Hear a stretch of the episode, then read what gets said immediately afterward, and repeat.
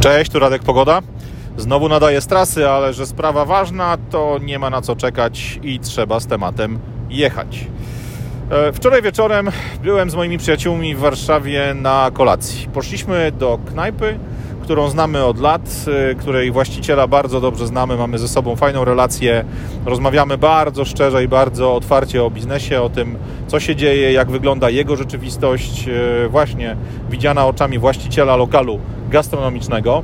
E, I gdy przychodziliśmy do niego na tą wczorajszą kolację, byliśmy przekonani, że e, jak już będzie miał tą chwilę czasu, żeby z nami usiąść przy stoliku, żeby z nami chwilę pogadać, tak jak zwykle, e, taką rozmowę uprawialiśmy w czasie naszych wizyt w jego lokalu, e, że ta rozmowa będzie jakby zupełnie inna niż była przez całe poprzednie dwa lata. Że facet ten będzie otwarty, optymistyczny, nakręcony, no bo przecież Anglicy już nie mają masek, już nie mają ograniczeń związanych e, ze zbieraniem się w miejscach publicznych.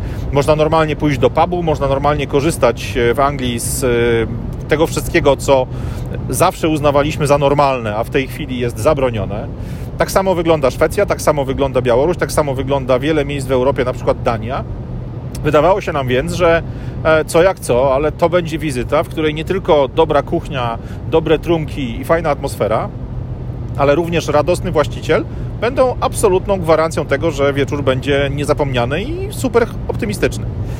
E, kłopot jednak w tym, że gdy usiadł w końcu gdzieś tam przed północą do naszego stolika, kiedy w końcu znalazł czas na to, żebyśmy mogli pogadać, powiedział wprost: Słuchajcie, zeszły rok przetrwałem, 2020 przetrwałem, ale w tym roku to oni naprawdę już nas dojadą.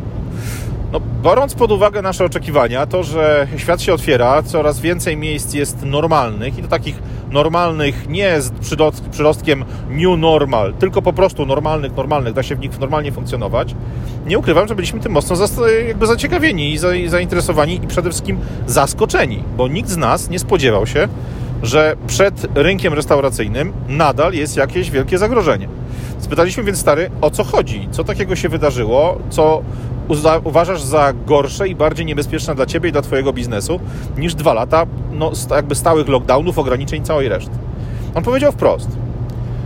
To, że e, jakby lockdowny przez dwa lata nie pozwalały ludziom funkcjonować, praktycznie się nie zmieniło. Bo mimo tego, że dziś teoretycznie osoby, które mają już kod QR i jeszcze parę innych fetyszy przy sobie, mogą funkcjonować, mogą latać samolotami, przemieszczać się między miastami, między państwami i ten ruch teoretycznie jest dozwolony i teoretycznie nie jest zabroniony, to tak naprawdę ze względu na to, że świat się zmienił w ciągu ostatnich dwóch lat, zmieniło się też to, w jaki sposób pracują korporacje, w jaki sposób pracują menadżerowie, w jaki sposób pracują e, freelancerzy, ludzie, którzy zajmują się sprzedażą, którzy zajmują się e, marketingiem, czyli tymi wszystkimi czynnościami, które do tej pory zwykle załatwiało się przy pomocy po prostu wyjazdu zanocowania w jakimś mieście, w którym jest Twój klient albo kontrahent, pójścia tam do knajpy, pójścia tam do baru, skorzystania z tamtejszego hotelu, skorzystania ze śniadania, baru, bufetu czy czegokolwiek innego w takim właśnie hotelu, w takim miejscu, w którym lądujesz, żeby załatwić swoje sprawy biznesowe.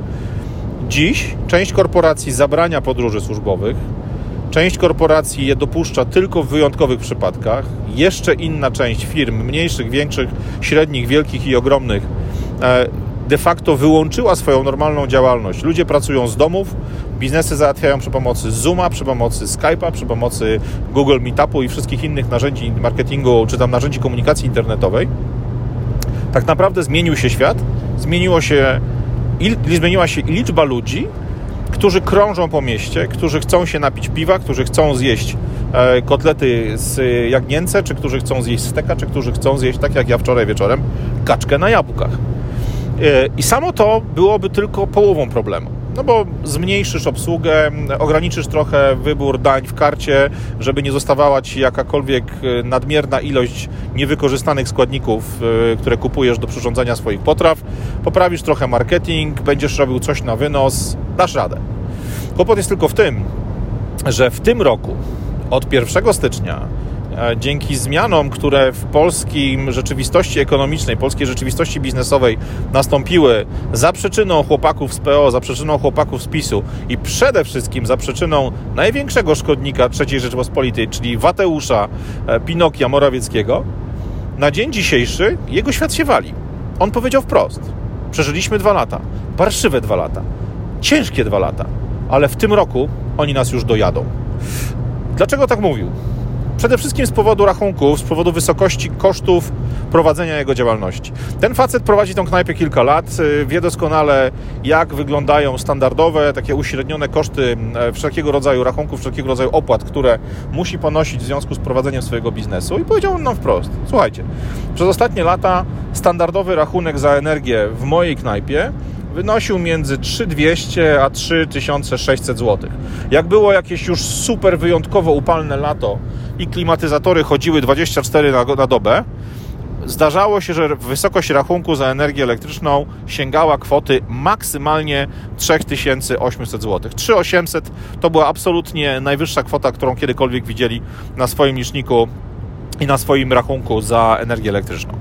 Tymczasem po podpisanych przez e, poprzednie nasze i aktualne rządy i podpisanych przez Wateusza Morawieckiego kwitach, jego rachunek za energię za miesiąc styczeń zamknie się kwotą nie 3200, tak jak zwykle zimą, ani nawet nie 3800 zł, jak w ekstremalnych letnich miesiącach, gdzie klimatyzacja chodzi 24 na dobę.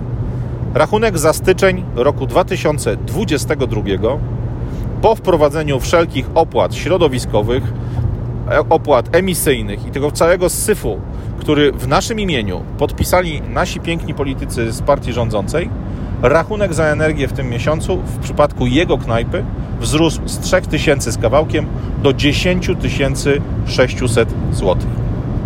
Trzy razy więcej za mniej więcej tą samą ilość energii. On nawet mówił, że gdybyśmy porównali faktycznie jakby stan licznika, czyli ilość prądu, którą zużyła jego knajpa w tej chwili w porównaniu z tym, co było e, miesiąc, dwa miesiące temu, to ze względu na to, że jest trochę mniej ludzi, e, to ten rachunek pewnie byłby jeszcze mniejszy, e, czy właściwie rachunek. Ilość wykorzystanych jednostek prądu, kilowatogodzin byłaby niższa niż zwykle, no bo po prostu jest mniej ludzi, gotuje się trochę mniej porcji, wydaje się trochę mniej porcji, więc e, ani kuchnia, ani cała sala nie funkcjonuje pod tak dużym obciążeniem, jak funkcjonowała zwykle. Powiedział wprost: Nie, nie jestem w stanie zwolnić kelnerki, bo żadna z nich nie zarabia tyle, żeby ubytek jednej osoby z listy płac wyrównał wzrost prądu o trzy razy. Nie jest w stanie oszczędzić na żadnym z dostawców, bo musi mieć ochronę, bo musi płacić podatki, bo musi płacić e, dostawcom swoich systemów komputerowych, systemów rezerwacyjnych, systemów do sprzedawania żarcia na telefon, systemów związanych z kasą fiskalną, z raportowaniem sprzedaży alkoholu do koncesji z wszystkimi wymogami, które stawiają przed nim urzędy państwowe, te wszystkie opłaty zostają. Te wszystkie opłaty w tym roku wzrosły. Tych opłat ze względu na na przykład koszty pracy jego kelnerek, jego e, personelu kuchennego, koszty pracy tych ludzi dalej wzrosły.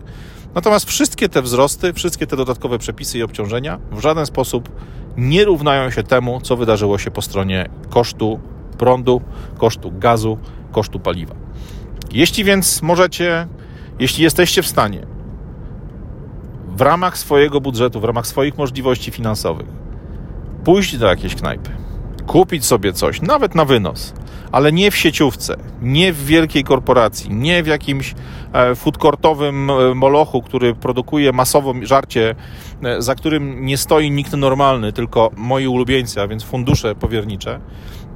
Jeśli wasza sytuacja finansowa pozwala wydać kasę, te parę złotych, te 20-30 złotych na e, e, obiad, czy 15-20 złotych na lunch, e, czy jakiś deserek. Jeżeli pozwala Wam to Wasz budżet na to, żeby takie parę złotych wydać u lokalnego, funkcjonującego na Waszym osiedlu, obok Waszej roboty, obok Waszego biura, czy obok Waszych rodziców lokalu, jeżeli wydacie to w knajpie prowadzonej przez zwykłą, prywatną osobę, przez małą firmkę, jeśli możecie, zróbcie to kupcie u nich cokolwiek, sprawdźcie, że będziecie kolejnym z tej małej, naprawdę kurczącej się listy ludzi, którzy chcą pomóc przetrwać lokalom prowadzonych przez prawdziwych pasjonatów, przez prawdziwych wariatów.